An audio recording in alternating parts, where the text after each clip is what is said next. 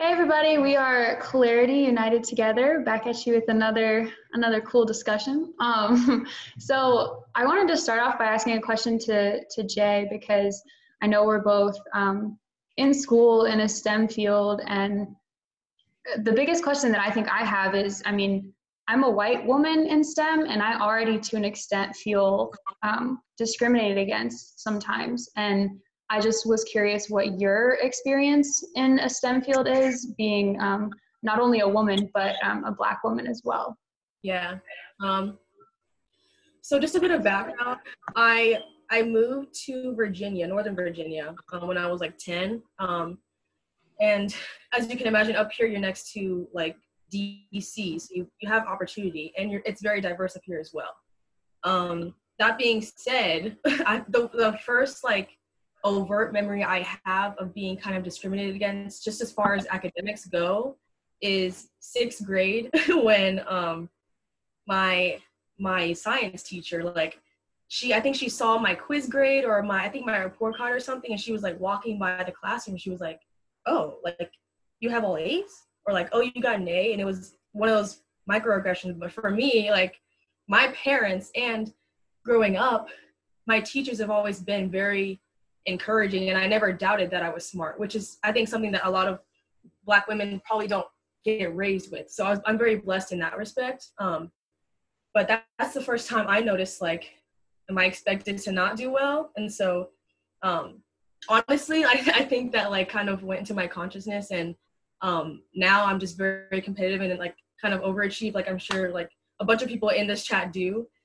Um, but specifically as far as STEM goes. And so growing up, um, you, you, I go through high school and um, my high school was very diverse, but then I get to college and I'm at a PWI and I am, if I, if I remember correctly, I'm one of two black women. And we're not even, we're not like quote unquote full black women. Like both of us are mixed in some respect. And so that's also like a whole nother um, discussion, I think. Um, but I definitely do see when I walk into a room, many of my classes, it's the first thing I see, especially on the first day of school, which maybe other black men in this in this group can can notice. Like when you walk into a room, like you're gonna see, okay, who who looks like me in here? Uh, no one. Um, that's definitely like as a black woman in STEM or as a Hispanic woman in STEM, um, both are true for me. Um, it's very rare, and for for me personally, it makes me more competitive. Um, I don't see myself as a victim. Um, not that that's wrong or things are being done to me, but I do notice it, and um, it pushes me harder to prove people wrong, um, which I think anyone can probably relate to. If someone doubts you, you like, oh, okay, I'm going to show you, you know, what I can do. Um, and it shouldn't be like that way, but whatever gets it done for me, I think, like, or in STEM or in school, whatever, if I get the, you know, if I achieve, then whatever. Um, now, going back to this, the whole mixed idea, like I think at our school, especially, I don't know that I know any darker skinned women in my in my major. Um, there are some in computer science, but I do think that's something to be said there because just me being a lighter skinned black woman affords me a um, what's that word? A privilege of just being lighter skinned. So I'm pro- closer in proximity to whiteness. So I'm just more favored. And I realize that and it bothers me. like it makes me so angry. And so I realize, I do realize that I am favored over a darker skinned black woman, which shouldn't be the case. And I'm probably more prevalent in STEM for that reason as well. Um, at least in my major at our school. So um, overall, it pushes me to do better um, but there are definitely expectations for you to fail as a woman and then again as a black woman. So yeah i don't know what people have to say about that. Actually i do have another commentary. For uh, also for me um i don't know about you guys but i i'm a nerd but like people don't guess that when they meet me. And so being a black woman or hispanic woman for me i'm longing for the culture within the stem field and so it's annoying to walk into or to go into my major, my classrooms, whatever, and everyone's very like I only study, I don't do anything else. And I'm like, okay, I'm also a person and I want to be with other people who have similar experiences. And that's um, few and far between. So that's also a kind of a, I think, a challenge for any Black woman, Hispanic woman, any minority, I think. Yeah.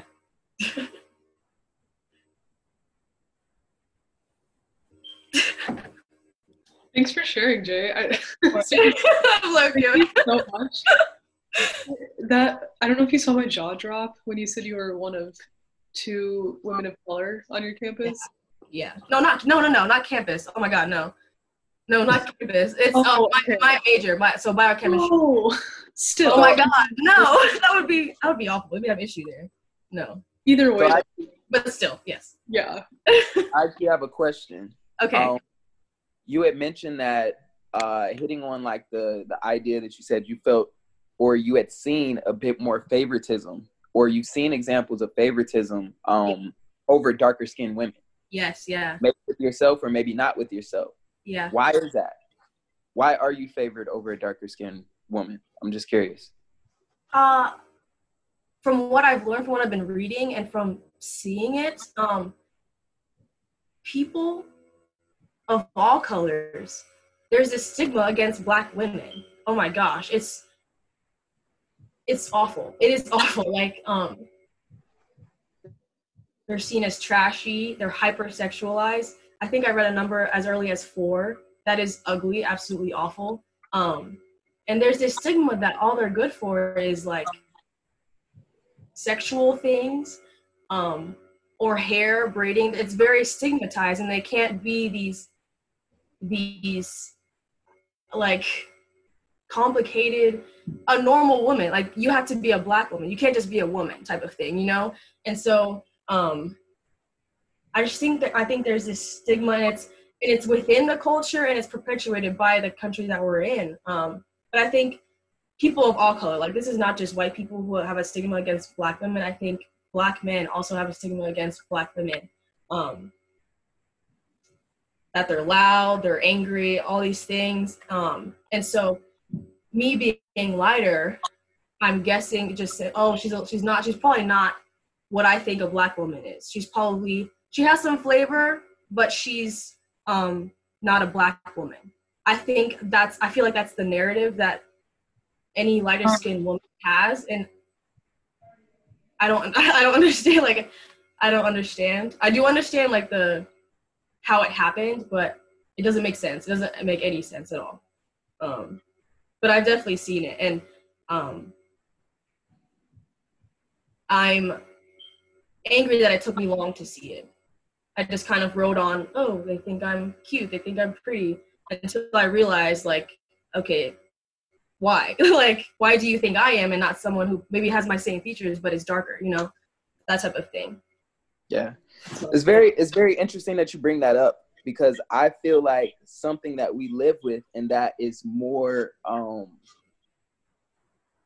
a more familiar jargon that we use is what people call the pretty girl privilege. Um Yeah. I feel that's actually that's actually a branch off of that idea that the darker the uh lead the the the less appealing you are. You know what I'm saying? yeah yeah And the crazy thing is, is like I think it was my brother. He actually had me read some documentation from our history. Um, for those of you that don't know, the Willie Lynch letter. Now, you may have learned about it in school. Um, you may have heard about it, but it's a total another thing to actually be an adult and to actually read through that letter, because that letter is explanation as to why we cannot unite. The very thing that we're doing on this camera right now, that letter is explanation for how it would keep all of us separate based on these physicalities for generations to come. So I encourage you guys, if you have not read it in a while, or if you have not read it at all, pick up the Willie Lynch letter because it's very important to read and it will give you perspective on just how um, dark and how ugly the mindset was behind uh, social interaction and the social experience in regards to socializing the ways in which people think and how they internalize things and how they perceive things. So it was it was very interesting to me that you brought that up because I was just having that conversation with a friend of mine about the Willie Lynch letter. Wow. Yeah. Uh, uh, Perry, um, you know, as somebody, I'm, I'm going to be honest, like I don't really know much about that. Can you just give us some background as to like what that is? Because I think that for, you know, people watching this, they might want to actually go and look into that into the future. Yeah, so basically, um, the Willie Lynch letter was documentation that was drawn up, I believe, and don't quote me, but I believe it was a it was by one of the slave owners. It was drawn up and it was documented. And basically, what this was was this was a um this was a structured way for them to build what we see now as organizations and major corporations, but this was a structured way for them to build plantations off of the backs of black people.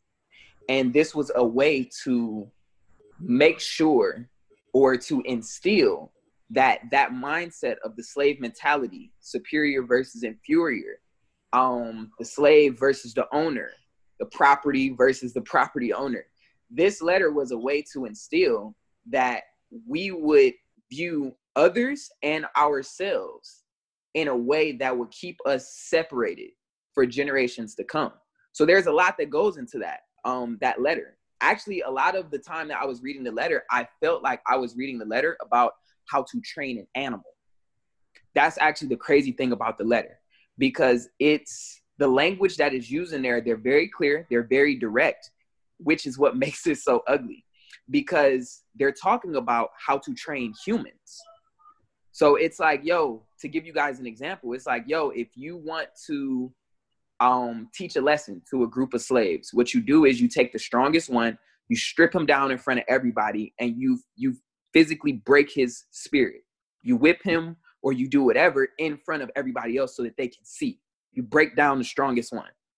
And that way, if you break down the strongest one, you send a message to the rest. Don't do this or this will happen. Don't do that or that will happen.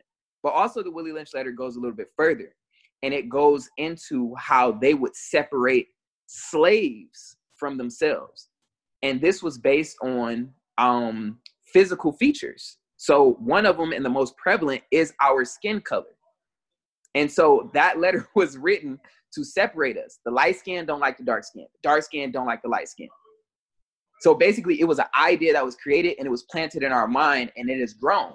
And now we have all of these biases that we have to sift through and get out of the way when we're dealing with people, where it's like, yo, I don't really rock with what this person does, or I don't really like this person. And you might ask somebody, like, yo, why don't you like that person? And I've asked people this, and they say, you know what? I really don't know. That's what it is. That's what it is. That's the Willie Lynch letter. It's planted. It's like conception. And so again, I think Max, thanks for asking that, and Perry, thank you for that phenomenal explanation. I mean, that's crazy. I've never even heard of that, and like I think that we have to seriously look at taking a look at what history we're teaching to some extent as well, and that's pretty valuable stuff. And I just wanted to give a quote to everybody to kind of, I believe in active listening and active reading, and some quotes. And and like Perry said and perfectly described, the language in this is abhorring. It's scary. It's very scary even just looking at this. It says, uh, in my bag here, I have a foolproof method for controlling your black slaves. I guarantee every one of you that installed, if installed correctly, it will control your slaves for at least 300 years. So this was a like literal generational thing. At least, Again, I'm not speaking from like, oh, I'm a great researcher on this. What I'm gathering and what Perry just so masterfully and wonderfully said is like, this is a thing that was literally trying to lay a foundation for hundreds of years. To some extent, it worked. I mean, I'm not saying like, woohoo, it worked, but I mean, look where we are and what, how many years later is this? I mean, about 200 years. Um, and it also goes on to say, and I won't just keep spin a bunch of quotes, but it says, uh, you must use the dark skinned slaves versus the light skinned slaves, and the light skinned female slaves versus the dark skinned female slaves. So, literally, right there is what we're discussing in general and talking about in this specific Zoom call. And what I think is lost a lot is the messages that were promulgated and the messages that were pushed out, not only from that time, but that resonated in people's heads for years. And this is where we get into again the biases, the stereotypes, et cetera. Because what I was going to say as a marketing student is, and you know, Jay, what you're referring to earlier, I think it's to be honest with you too, and it's very sad to say this, is the media portrays the dark female black woman in a way that I think like hurts. Uh, well, uh, definitely hurts. But it's like the first thing that came to my head is like the video. If you've seen the black lady with the pots and pans, like I ain't gonna get no sleep because of y'all. Like that's a very like innocent, funny, like whatever, like you know, video. But when you get into it, it's like you know the way that they think that dark females speak, or even so more like just the way that they act, or like what they wear, being ratchet or whatever. And like I think to some extent too, and then I'll shut up and, and I want to hear your guys' opinions on that. Is like really rap culture kind of pushes that even further. And like I think some even the female rappers push that further to be quite honest with you and like want to I don't know if it makes sense to like take pride in obviously who they are, which they need to do, but I think they push that narrative a little bit more as well in their music and what they speak about. And Ree, I'd love to hear your your opinion on that from obviously being a, a studly producer. Uh, what you see in that working with um, with female artists and specifically female black artists, but I think it's just the media too. Like this letter was a written form of media back in the day. That was a Twitter post of 1784. You know what I mean? So um, it's what people's kids grew up with, and then they taught their kids and kids' kids. And I think, are we all from the South here? Maybe well, I think everybody that from the South can speak. That's like deeply woven, and that's you know where it gets into like you know even if today you're not a racist, like there's a pretty good chance that your parent, like your grandparents, or like some lineage, some line was, and that's kind of sad. But at least you know we're doing what we're doing now. Um, I'm really glad that we're talking about this because I think this is why it's very important to dig into the history of things because um, I know one argument that a lot of people who are, I guess, against like Black Lives Matter is they talk about, oh, these things happened in the past. Like, you weren't slaves. I wasn't a slave master. What's going on? Like, why are you still mad? But you have to dig into the history because because of that history, there's psychological and generational effects from that. Um, and without going into the history, you won't know that. So like prime example is with the Willie the Willie Lynch letter that you guys brought up, which is I'd actually never heard of that either. Um, but that's a prime example of literally they were like, if you do this, then it will have this effect for the next 300 years. It's crazy. That's crazy, but people don't talk about that. I've never heard of this. I'm 22 years old and I'm a black person. I've never heard of that. Like the history of these things are buried so deep that we have to go out and look for them or we have to share them with each other. That's why I'm really glad that Perry shared it with us because I had no idea. But um, yeah, I think this is very, very important. I'm glad that you guys brought this up. And to uh and to to tap on the point that uh Ryan had made before, um, I feel like it's important when you take a look at the music industry. I feel like it's important to understand that there are layers to this because a lot of people just look at the very surface layer and they say, okay, yeah, okay, yeah, everything is wrong here, but you guys are pushing this agenda as well. But it's a much bigger system. It's a much bigger system than that. And so, one of the aspects that I tend to talk about, because it's a very controversial one for me, and I discussed it with Ty, is the fact that the art that is pushed out. I feel like as an artist, you have a responsibility to understand the power behind words, almost like magic. But I feel like it's very important to understand the power behind words and art, especially when you are releasing it to the masses or spreading it because you don't want to release a toxic energy upon those that are not or don't have full context of the art. So I'll give you a great example. People love Future. Future's cool. I listen to a lot of his music. I've grown up listening to his music. Future has a lot of dark music, but unless you can understand the context of his music and the context that it is given in, you can't receive the fruits of the message. So yeah, you might hear Xannies, Percocets, and all of that. You might hear lean and all of that. And that's all you hear. So think about that for a person that has no context. You hear Xannies, you hear Percocets, you hear lean. Oh, okay, yeah, I'm not feeling that great. Future does it. Yo, maybe this will make my life better. But if you actually dive a little bit deeper and you're actually listening and you can get some context on the art because I get context on it by watching interviews. So I learn about these people. So I feel like it's important to consume art with context because if you consume his art with context, you understand the lessons in it. The lesson is, yo, I did this and I'm expressing it because this is my therapy. The lesson is not, I did this and so you do it too. It's not monkey see, monkey do. So I feel like the, the context with the art is something that is lost. And if artists could bridge that, I would love to see that bridged. Or else, as artists, we're just used as another weapon against our own. And that's what you see happening right now. There are a lot of artists that don't know what's going on in a bigger picture in the grand scheme of things. But in the grand scheme of things, Ryan is 100% right. There's an agenda being pushed. And that agenda is being pushed through the energy of art, which is a very powerful energy very strong. Your words are very strong and very powerful manifestation. So a lot of people are manifesting and don't even know it because they're reciting these songs like Bible verses. You feel me? These songs are Bibles, verses. Bibles have verses, songs have verses. So like a lot that. of this stuff, a lot of this stuff is heavily correlated where we don't realize we make these songs a religion for us when we recite them, when we recite the lyrics, when we pass it on. This is a religion. This is the religion that you're living. And you have to understand what makes it a religion is your actions and interactions with it, which is why it's so important to understand the context of things. That's why people say, like, yo, you don't want to give a Bible scripture without giving the context around it.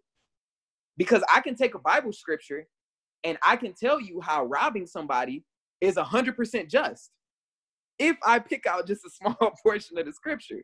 So it just lets you know, once again, we have the aspect of false prophecy going on but it's a spin-off of perception because reality is perception or perception is reality in the eye of the perceiver so you want to be careful with the art that you're consuming and you want to pay attention to the disconnects and how this art and all of these things that are pushing an agenda are traveling across the medium.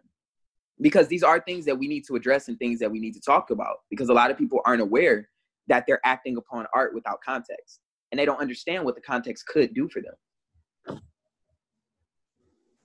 Whoa.